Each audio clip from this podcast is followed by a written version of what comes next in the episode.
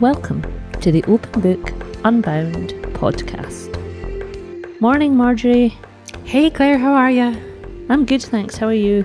Yeah, really well. It feels like um, we're well into summer. It's August. We've had our month of rest and we're gearing up for August in Edinburgh. Are you all ready for the book festival? Yeah, cannot wait. It's part of my favourite, I would say, couple of weeks of the year. Just been poring over the programme, booking into events that I want to see as usual. Far too many uh, attractive offerings there. So just making sure I don't schedule too many things in a day so I spend the whole day uh, staring at a screen. Takes me back to when we had little kids. I mean, Open Book was born from the book festival, wasn't it? When we had five or six kids between us back then. And we used to, one year, remember, we worked out we were either of us or both of us was there every single day at the Edinburgh Book Festival. Was that the year that the rain was so strong that the concrete couch sunk into the gardens? Do you remember that? I can remember lots of different years, but there were years where we were definitely there every single day. Yeah, and really looking forward to seeing the new venue up at the Edinburgh College of Art, having a potter around the bookshop. It's a beautiful space. If you, if all of you listening out there are in Edinburgh or within shooting distance, come and have a look because it's such a beautiful space. I remember picking up things from some of the Edinburgh College of Art students to take down to the Wigtown Book Festival actually, and being just amazed. It's like a secret space in the middle of the city. It's a beautiful thing. So I can't wait to be there in person. But also this year, like last year, but kind of with a better twist, I would say, just because we've moved on in the world, you can log in from wherever you are. So it means that if you're on Shetland or in Tiree or dare I say outside of Scotland, you can join us too and you can listen in. Can I just say a little bit about what finally about what we're doing at Open Book? For all of you out there, we're going to be attending four different events and you can find out all the information about it and some extracts in our newsletter, which is where you'll have found this podcast, we hope,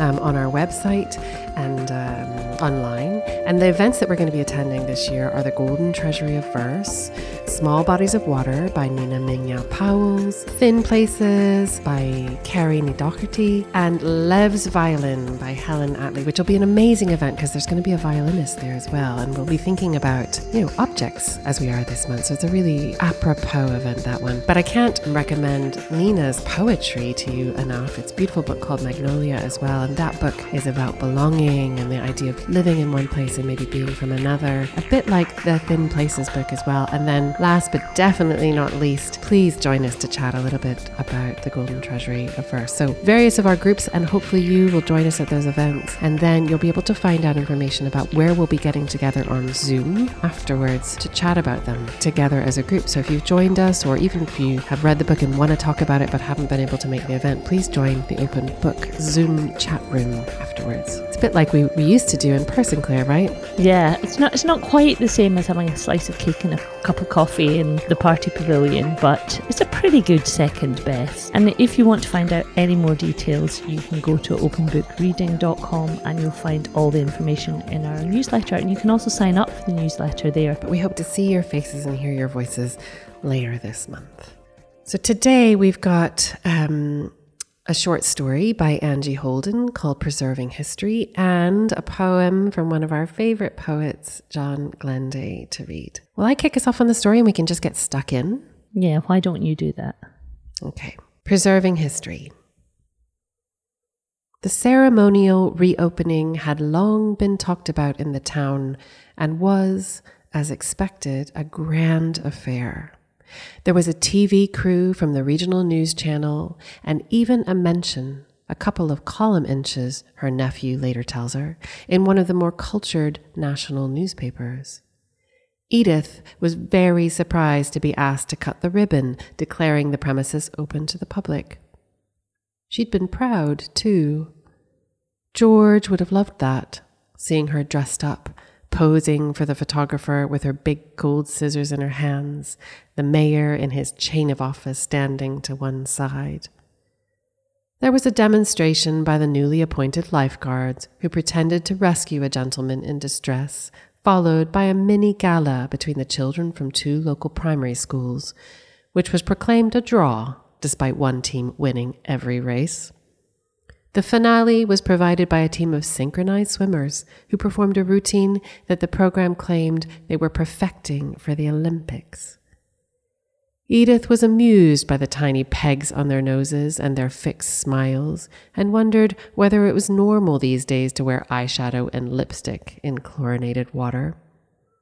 Afterwards, tea was served to all the guests salmon and cucumber sandwiches with a crust cut off, and spiced chicken on cocktail sticks, and dainty macaroons in pastel shades for afters, and flutes of bubbly.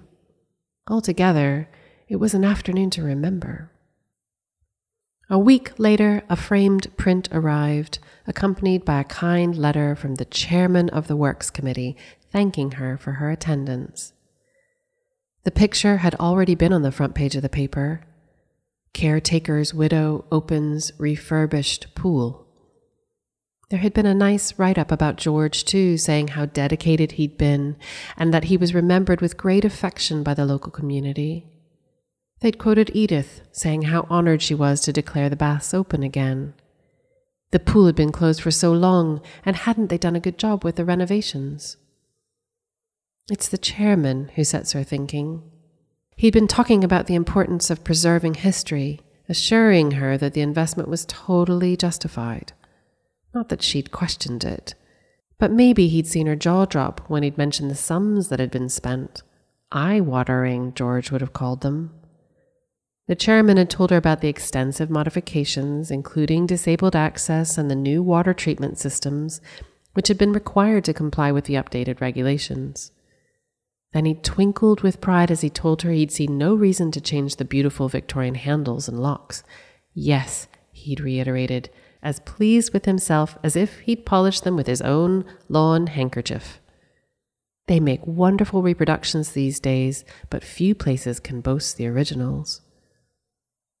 Should we stop there? Okay, first question, which is before we even get into the story. What's the story with the chains and mayors in this country? Yeah, it's kind of some sort of ceremonial thing of office. It doesn't look very comfortable, I always think. So the idea that someone would turn up in one of these amazingly beautiful but slightly from in my head out of place outfits at a swimming pool is kind of funny to me. I don't know if she meant it to be funny or she meant to be quite serious, but it seems it seems slightly out of place. Do you think that's what she meant? Yeah, I mean, I think there is a really a touches of humor in there. I mean, when she describes the saving of the gentleman in distress, the pretend rescuing of the gentleman in distress, and the children from the primary school sports day being declared a draw. I could just hear the voices of the children. Can you not, if you were your kids coming home saying, "We won every match"? And it was still declared a draw. It made me laugh.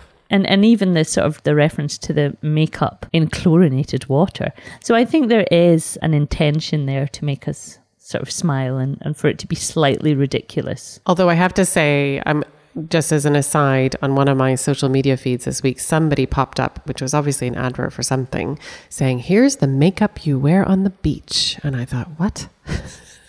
what? I mean, that's the last place I would think to put, maybe if I was going out, I would put on some lipstick or something in the evening. But the idea that you go to the beach, the very place, and as you all know, Claire and I love to get in the water and swim, the very place that you're likely to take off anything that's, you know, you've applied onto your body, the idea of applying it to be in that place just made me laugh out loud. So I can, I'm with Edith here. I'm just thinking of the sand sticking to your lippy on the beach.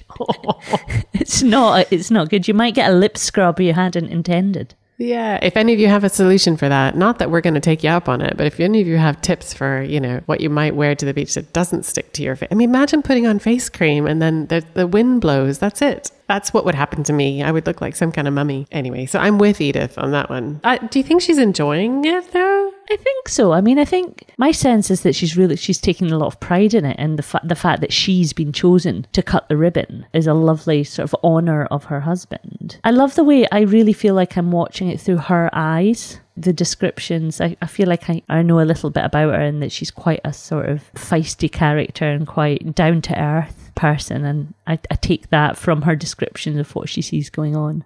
Uh, the thing I really like is this this idea that Angie gives us of you know what you might from an outsider's view think the widow of the caretaker comes along and you might think, oh, it's a nice thing to have asked her and it's a nice thing for her to be there. But actually, as you say, she's a bit sassier than that on the inside. You know, she's obviously polite and nobody's noticed that she's not, not entirely grateful, but just taking note of all the kind of funny things. But from the outside, you might have a completely different perspective. And it's a good reminder that what we think we see in people, you know, we put them in boxes, whatever that box might look like for you. You know, all we would know about her otherwise is that she's the widow of the caretaker and he really cared about that place. But actually she's her own person, you know, who's got views about lipstick and pools and not minding the bubbly. yeah, I was going to say, I really hope she had a good few glasses of bubbly. you know, I don't know. Um, we don't know if she's on her own or if she's got, you know, children or anything, but I can imagine at some point when you're not running around with work and your partner's not with you anymore and, you know, an outing, the food does matter. It does, you know, at a certain age, it matters what you get given for lunch, or especially the bubbly. If somebody gives you a glass of bubbly, that's quite a nice thing. But I don't know about you. I, I often don't want to drink the bubbly. I mean, I will just sip at it, but if it's a kind of formal occasion. So you have to be on your best behavior. You know, I kind of think I'm a caretaker in a room, usually in the sense of looking at who I need to speak to and making sure everybody's okay. And I lose that instinct a bit if I've had a whole glass of wine. So, in fact, I had someone for dinner this week and realized by the end of the night that I hadn't refilled her glass once because I'd had a glass of wine myself. And I thought, mm, too bad. I should just make a note to people when they come in rather than not having a glass of wine saying, I'm going to be drinking. So here's the water bottle. and here's the Help wine yourself. One of my weird ticks is I could I could just hand that out as an invitation to my house for dinner. If you come, get your arm ready for lifting your own bottle to fill it, yeah. which would be funny. I think people will forgive me that. The other thing that I really liked about it was the the way that there's a sort of slowness to the description, so it feels like you can take in what Angie is sharing with us. And it feels a wee bit like you're doing what she would have done, which would be kind of just looking around, taking it all in, noticing the little details. Well, for her, it'll be somewhere that, you know, that way where you go back to somewhere that you know really well. Presumably she knows it well. And if her, you know, her husband worked there and she would have had occasion to be there. So, and then it's changed, you know, it's reopened. So it's a bit like, you know, going back to the street you grew up on or your old school when you've been away from it for years or whatever it is. It's the same, but not the same, you know. And I think I saw on social media, you know, one of my friends had been having lunch in the place that her that used to be the butcher's where she and her mum used to go for meat. And you know, she was pleased to be there in this cafe, this quite posh cafe having lunch, but saying, This is where my family used to buy our meat. And I think it was named the same. I can't remember what it was called. She was quite pleased, but it was like it is the same, but it isn't the same, you know. Um, so I suspect she's having a bit of that as well. And then the extra layer of the cost, which is funny. It's an interesting observation. Yeah, and I was I was thinking it did make me think, you know, we have this we have especially in places places like Britain where we do have lots of historical stuff that we can we should and can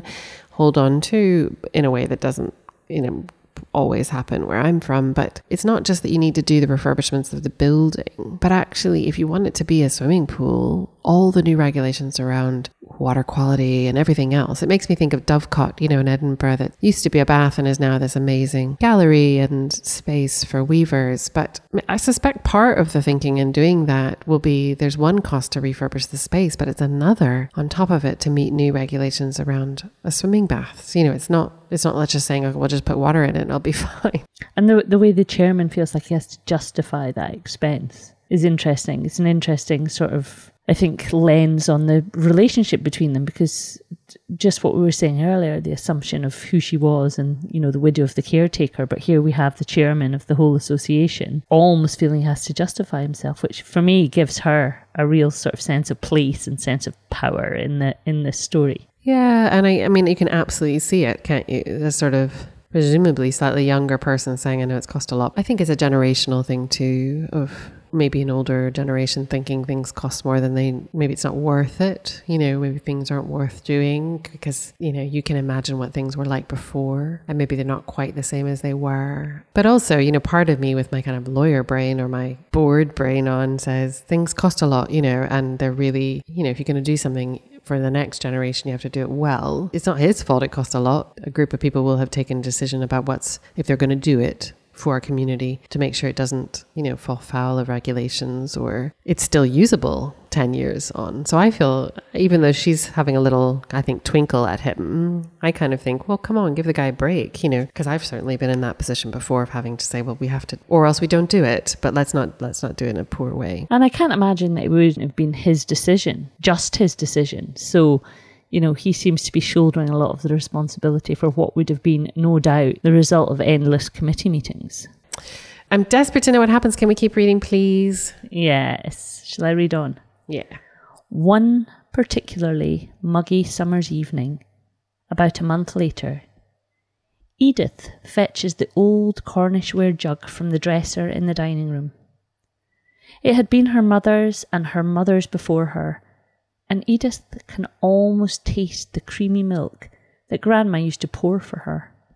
Thick it was, and yellow, not like this thin blue stuff you buy nowadays. And you had to lick your lips afterwards, or be laughed at for wearing a moustache. She smiles as she brushes the dust from the shoulders of the jug and tips the key onto the table.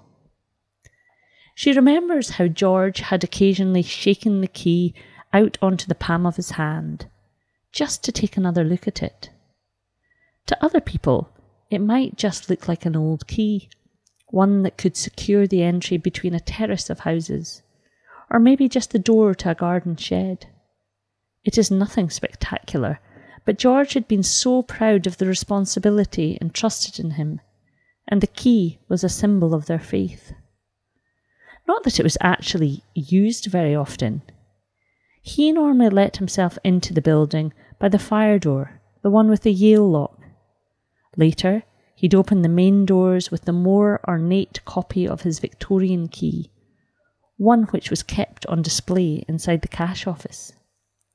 He'd kept the plainer Yale key on a leather fob, along with the master keys to the changing rooms and the cleaning cupboard. He'd handed those in when he'd retired, of course, patiently explaining the purpose of each key to the new caretaker. He'd always intended returning the Victorian key too, but then they decided the baths were uneconomic and boarded up the windows and chained the doors. After that, there hadn't seemed much point. And so it begins. She takes her black swimsuit from the drawer where it has lain unused for so many years and tests the fabric between her fingers. She tries it on. Maybe it's not quite as elastic as the last time she wore it, but it's unlikely to disintegrate on contact with water, and the seams are holding firm. She opens the door to the airing cupboard and lifts aside the pile of white towels. Underneath is the brilliant turquoise bath sheet she is looking for. With the key secure in the zipped pocket of her padded coat and the soft towel carefully folded under one arm, she leaves the house under cover of dusk. She has learnt the invisibility of an older woman but doesn't want to meet an inquisitive dog walker, so she cuts down the alley behind the terraced houses, away from the street lamps. When she reaches the baths, she glances around briefly before she tries the key. It unlocks the newly refurbished oak door, and she opens it just enough to slide inside. No need to turn on any lights. She knows these corridors like the back of her hand. Pausing beside the steps that disappear beneath the still surface, she kicks off her shoes and drops her coat onto the green ceramic tiles. With barely a splash, she slips gracefully beneath the water. Hmm. I want to cheer for her. Yeah, exactly. She's we're with her the whole time, aren't we? We're like, go, go, go. Let's, before we get to what she's doing with it, I just love that description of the key and how some objects just hold so much. Well, first we get the object of the dresser, don't we? And how, you know, all these years later, she can still pull up, you know, that sense of creamy milk that her grandmother used to pour for her. And I love the description, brushing the dust off the shoulders of the jug. I can almost, it's really visceral. I can almost feel it. You know, sometimes if you haven't been particularly thorough with your dusting of any objects that might be on a shelf, when you pick it up, it has that sort of slight tackiness. It's obvious that she's not gone after that key for a long time, apart from anything else. But I love, I mean, just going before we even get to the key, that idea that an object of furniture in your house, maybe back to the same theme I'm always on about, but because we don't have any objects like that or furniture that carry with them this history. But the idea that when you approach an object, somehow it takes you back to being a girl, you know, like a piece of furniture rather than something you can hold is such a, I'm jealous. I'm jealous of that memory there. And Angie does it so beautifully. And even, you know, that little description of needing to lick your lips so you could, so you won't be teased about the cream on your face is, is a beautiful, visceral thing, you know, that, that will stick with me as much as the rest of the story, I think. And reminds us that she's not just this old, older person or older woman. She's a person with her own whole history. And then we get to the key, right? This I don't know about you, but I can picture it. You know, I can picture it and I can feel its weight in my hand. And it's unusual, I guess, how she shares that affection for an object with another person because so many of the objects that I care about, and there are not many, are just about my own memories of them. I think, though, that that's maybe imbued with this loss of her husband. So she, she's maybe taking on his feelings around it in a way to feel closer to him that idea that it was important to him almost makes it by default important to her. She feels that she wants to carry on that reverence, if, if that's the right word, of the object almost in memory of him and make what was important to him feel closer. But so often the things that I, you know, think of that matter to generations in the future aren't always the things that you'd expect. So they're not um, family heirlooms or if you have any in your family or jewelry or whatever the family silver you know, in my case there's a set of silver that's been passed down yes it's valuable and yes it matters to me and yes i use it on holidays but actually you know if i had to choose between that and this the pan you know the pot that my mom always made sausage and beans in and my great granny's rolling pin neither of which have any monetary value. The, the, the, things that matter to me are those other things that I can picture people using that didn't necessarily weren't of value to them, but it's about somehow carry their character in those objects or just their really strong memories around it. Whereas my mum would have found the silver really valuable. So in this case, it seems like a cross because although the key's not of any real value, it symbolizes, I guess, power maybe, or George's place in the world, and therefore generationally their place as a couple in that community, which is, you know, presumably then right because she's she's called upon to cut the ribbon. So it, feels like a really subtle, lovely thing that it isn't an object of value necessarily. Yeah, and I think it symbolizes the responsibility and the trust that Angie talks about when she says George had been so proud of the responsibility entrusted in him. I think for her, the key becomes a symbol of that, and so as you say, it's the connection rather than the value in the thing. And in this case, it's not the thing he uses all the time because he even thinks it's so such a value that he, you know, it makes me think of like keeping one for good.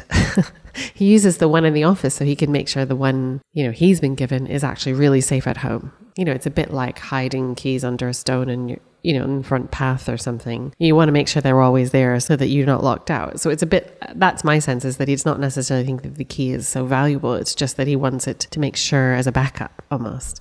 And he uses the ceremonial one which I think is a funny, funny point, isn't it? Like, imagine going in and opening a cupboard and using a ceremonial key rather than the one you've been given. It tells us something about him, I think, even though the story's not about him. And the fact that he hasn't handed it in, despite the fact that he's, that he's retired and he, he has gone through the process of transferring his job responsibility onto the new incumbent. You know, he seems like quite a careful and particular man. So I, I do, you know, at the back of my mind, I'm thinking, hmm, it's difficult to think he's forgotten about that key. No, there's a part of me that thinks he think might think, well, that I still might be called upon in a fire or in an emergency, and then I can still get in the building if I've got that key because I know where everything is.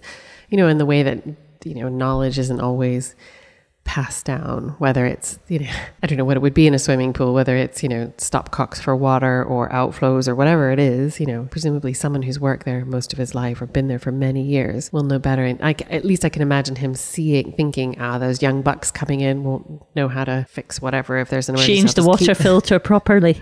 yeah, or do do something in an emergency, and as, if it, if something goes in the middle of the night, I can because they obviously live near enough that for her to be able to walk. But now let's talk about her. I mean, she's great. and breaking the law. I would I really want to be the kind of woman that would do this in the middle of the night. She's doing this on her own, remember. It's not like she's got somebody else there to G her on, which I think I might need somebody else to just sort of push me over that last threshold and actually do it. And the planning and the contemplation. So she's thought about not wanting to bump into dog walkers. So she's thought about them and she's searching for the, you know, the beach towel. You know, it's not the first towel that she comes to in the cupboard. She's got this in her mind. For me, anyway, she's sort of been maybe been thinking over this for a couple of days or even a couple of weeks and planning out the specifics. And, you know, she doesn't turn on the lights because she knows the way so well. And it feels like she's walked through this maybe many, many times before she's actually gone and done it. I'm so pleased she did, though. I wanted to cheer for her. Yeah, and I mean that line of, you know, she's learned the invisibility of an older woman. She takes that and turns it on its head and uses it to her advantage, you know. So at some point when people stop seeing you, great, because you can get away with stuff. You know, it's a bit like those conversations we've had about part of the reason I love New York City so much is because you're just so anonymous. You could almost do anything in New York and no one would pay attention because someone's doing something crazier, you know, five feet away. It's a bit like August in Edinburgh in a normal year. You know, yes, you see a banana walking across the road and you literally don't look. Like the first banana, you think, What's that? Oh yeah, we're in festival. And then there's like goblins and a caterpillar and a person dressed as a suitcase and you and after a while you just stop seeing it. But she's taking the invisibility of an older person, which we hear about and read about and, and, and hear about in our groups so much, don't we? About people stopping, hearing and listening and seeing. And she's taking it thinking, great, now I can do something that I want to do uh, without getting caught. So the question is, do you think she's going to get caught? Do you think anyone's going to notice? I don't think this is the last time she's going to do it. I think she's going to get away with it today. And I think at some point someone will notice. But I think she's sassy and smart enough, though, that, that she'll use that big turquoise towel to dry her wet footprints and leave no trace. I think she'll, that'll have been part of her planning, that she'll have thought of an exit strategy as well. And I think she'll be enjoying this illicit midnight swims for quite a long time. I'm with her. I think we think she's great, but we'd love to hear what you think about her. So tweet us or let us know what you think about Edith and uh, and whether you do what she's decided to do, or whether you plan to at some point in your life, or the sneakiest. Maybe not thing. tweet us with that. Maybe email us with that. Yeah, maybe don't don't tweet what you're planning to do or the sneakiest thing you've ever done. But we, I assure you, we'd love to hear about it. And thank you to Angie for a brilliant story. Loads to talk about there. I really enjoyed that one. Me too. So we've got a poem to go with it from one of our favorites, the lovely John Glenday. And this one comes from his book, The Golden Mean from Picador. It's called The Match Safe. It's 4AN. If you must carry fire, carry it in your heart, somewhere sheltered but hidden, polished by hands that once loved it. The lining may be scorched and blackened, but only you must ever know this. That easy hush you sometimes hear at night as the darkness stirs in you is not the accustomed ache of blood, but a flame shivering against the wind. A meager flame, seeded long before you were born, which you have always known must be kept burning forever and offered to no one. So we chose this poem because it's about a match safe, which is an object, which is our theme this month. It's a little tiny, some of you might know what it is. It's almost like a little tiny silver, usually silver object, smaller than a cigarette case that used to keep matches in. And I don't think you'll be annoyed with me for saying the reason he wrote the poem is because as a young boy he was given one, his father's match safe, and then when he was out picking tatties, I think, it fell out of his pocket in a field and was never recovered. It's an object he lost and wishes he hadn't. So kind of in, in that sense probably carries it with him. But the poem seems like about something completely different. What do you think? It feels like a sort of exhortation to look after yourself, to be the one that goes out to the swimming pool if you must carry fire, if you must do something that has dangers, do it in a way where you look after yourself.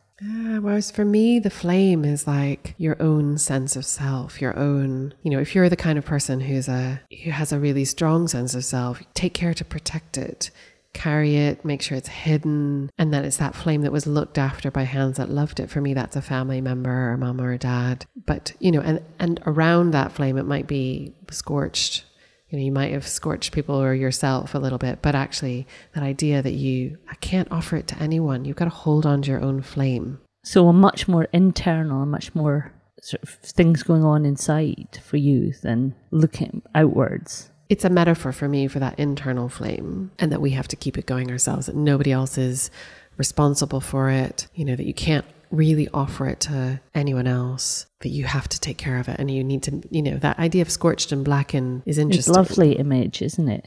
It's like something's not going to be untarnished and undamaged in time, but that doesn't mean to say it has any less worth and also that things are painful and difficult but actually you know that you keep going that you keep going and you don't have to tell everyone that you just have to hold your flame you have to like almost like hold your nerve you know but throughout our lives because there's it does you know it does have that kind of transcendent thing about it was long before you were born and it's almost like that thing of you've got to keep that flame burning. This is your point at which you have to keep the flame going. You know this is your responsibility during your lifetime. And, and I, I only say that because i've heard him talk to our groups at the botanics like a few years ago about this very thing you know that idea that we're here for a short time and it's our responsibility to do what we can in that time. And for me that that includes looking outwards and taking those opportunities and not being afraid, not scared of risks, but taking the care that you would, but doing it anyway. The obligation and the responsibility to take the opportunities that come your way and make the most of them. I mean, that, that third stanza about the hush you sometimes hear at night as the darkness stirs in you, what we might think of as, you know, anxiety or worry in the dark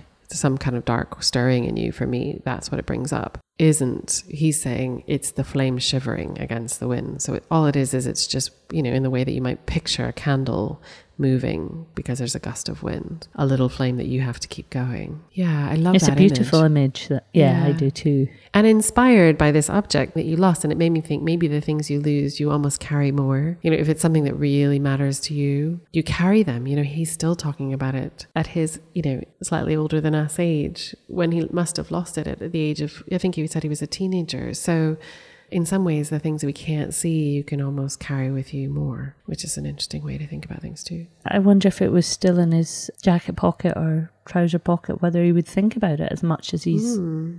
obviously thinks about it now. Yeah, that's what I mean. It's a funny thing that if you lose something, you almost get it back in a way, if it's valuable enough to you. And especially if you write a poem about it and put it as the first page of your book, and then people ask you questions about it. So that's another way to remember it as well. So I was just going to say that the significance in it being a match safe is that matches at the time when match safes were first created back in history, matches were one of the most precious things that you could have. You know, they were really, if they got wet, they were completely ruined and they were really expensive. And, you know, only the most well to do people would actually have a match. And so, you know, th- that idea that this match safe is talking about something that is the most precious thing you could have, and that's your sense of self and, you know, your spirit and nurturing that for me is just a, a really nice connection. And he often turns things on their heads as well, right? So this is about a match safe, which keeps matches unlit and safe. But in fact, he's talking about fire um, and in an enclosed space. And for me, it's about the possibility, you know, because matches are about possibility, right? You're keeping them safe for the future. You're keeping them safe for use. You're holding on to something in case you need it or for an emergency. But actually, what he's talking about in the poem is keeping something lit. And so it's an interesting contrast, I would say,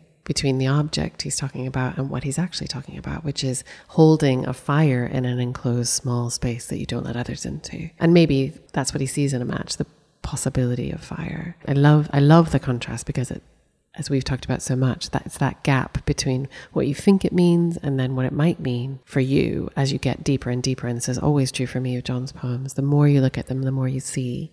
Um, you know that's what engages the reader for me that's certainly what engages me and i think that's our experience at open book is the more there is to question the more we like the poem or the more we pay attention to the poem which is a good reminder for us poets out there. Yeah so thank you john for um, letting us read and talk about your poem today and have it on our in our newsletter. We always really appreciate his work because as we're saying it's so approachable as you say claire and all of our groups seem to love digging into them. So we'd love to hear what you think about that poem. But thank you, John. I think that's just about us for today. So it's been really lovely to have Angie's story and John's poem to chat about and to put into our podcast for this month on objects. By the time we're with you next, we'll have been to some of the events in the book festival that Marjorie mentioned earlier. So really looking forward to that. Um, and thank you, as always, for having us in your ears. And we hope to be with you again soon. Come and join us at the book festival.